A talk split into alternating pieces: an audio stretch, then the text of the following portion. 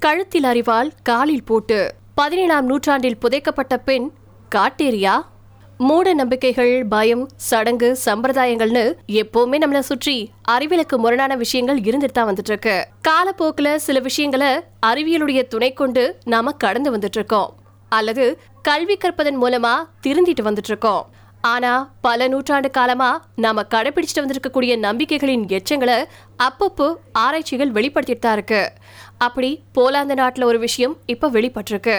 காட்டேரி அப்படின்னு கருதி அடக்கம் செய்யப்பட்ட ஒரு பெண் சடலத்தின் எச்சங்களை போலாந்து நாட்டின் பைன்கிற பகுதியில கண்டுபிடிக்கப்பட்டிருக்கு. ஒரு அகழ்வாய்வு குழு அந்த உடல் பதினேழாம் நூற்றாண்டை சேர்ந்தது என்று பேராசிரியர் டைரியஸ் பொலின்ஸ்கி மற்றும் நிக்கோலஸ் கோபர்னிகஸ் பல்கலைக்கழகத்தைச் சேர்ந்த அவரது அணியினர் கண்டுபிடிச்சிருக்காங்க. போலாந்து நாட்டின் தெற்கு பகுதியில இருக்கக்கூடிய பைன் நகரத்துல இருந்து சுமாரா நூத்தி முப்பது கிலோமீட்டர் தொலைவில் அமைஞ்சிருக்கக்கூடிய திராவ்ஸ்கோ பகுதியில ஏழு வருஷத்துக்கு முன்னாடி காட்டேரிகளா கருதப்பட்டு புதைக்கப்பட்ட ஐந்து உடல்கள் கண்டெடுக்கப்பட்டது இங்கு நினைவு கூறத்தக்கது. அந்த பெண்ணின் கழுத்து பகுதியில ஒரு கதிர் அருவாள் போன்ற ஆயுதம் வைக்கப்பட்டிருக்கிறதாவும் அந்த உடல் எழுந்தால் அறிவாளால் வெட்டப்படும் விதத்தில் நிறுத்தி வைக்கப்பட்டிருந்ததாவும் அந்த குழுவினர் சொல்லியிருக்காங்க. இந்த அரிவாள் போன்ற ஆயுதம் அந்த காலத்துல விவசாய பணிகளுக்கு அதிகம் பயன்பட்டு வந்த ஒன்று. இந்த ஆயுதம் மூடநம்பிக்கை கொண்ட பல இடங்கள்ல பயன்படுத்தப்பட்டதாகவும் சொல்லப்பட்டிருக்கு. இது காட்டெறிகளாக இருந்து மரணித்தவர்கள் மீண்டும் உயிர் பெற்று எழுந்து வராமல் இருக்க உதவும் அப்படின்னு நம்பப்பட்டிருக்கு.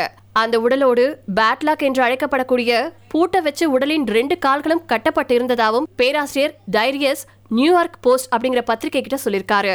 இப்படி கழுத்துல கதிரர்வால் போன்ற ஆயுதம் வைக்கிறது காலை பேட்லா கொண்டு இருக கட்டி போடுறது இது எல்லாமே காட்டேரிகளா கருதியவர்களை அந்த காலத்துல அடக்கம் செய்யக்கூடிய முறை அப்படிங்கிறது குறிப்பிடத்தக்கது. அந்த பெண்ணின் வயது என்னவா இருக்கும் அப்படிங்கறத பத்தி ஆராய்ச்சியாளர்கள் எதுவுமே சொல்லல. அதே மாதிரி அந்த உடலின் தலையில ஒரு பட்டு தலைப்பாகி காண முடிஞ்சுச்சு.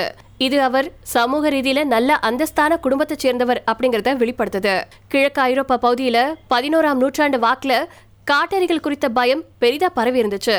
எனவே பதினேழாம் நூற்றாண்டு வாக்குல வழக்கத்துக்கு மாறான அடக்கம் செய்யும் முறைகள் போலாந்துல நடைமுறைக்கு வந்ததா சில வலைத்தளங்கள்ல பார்க்க முடியுது.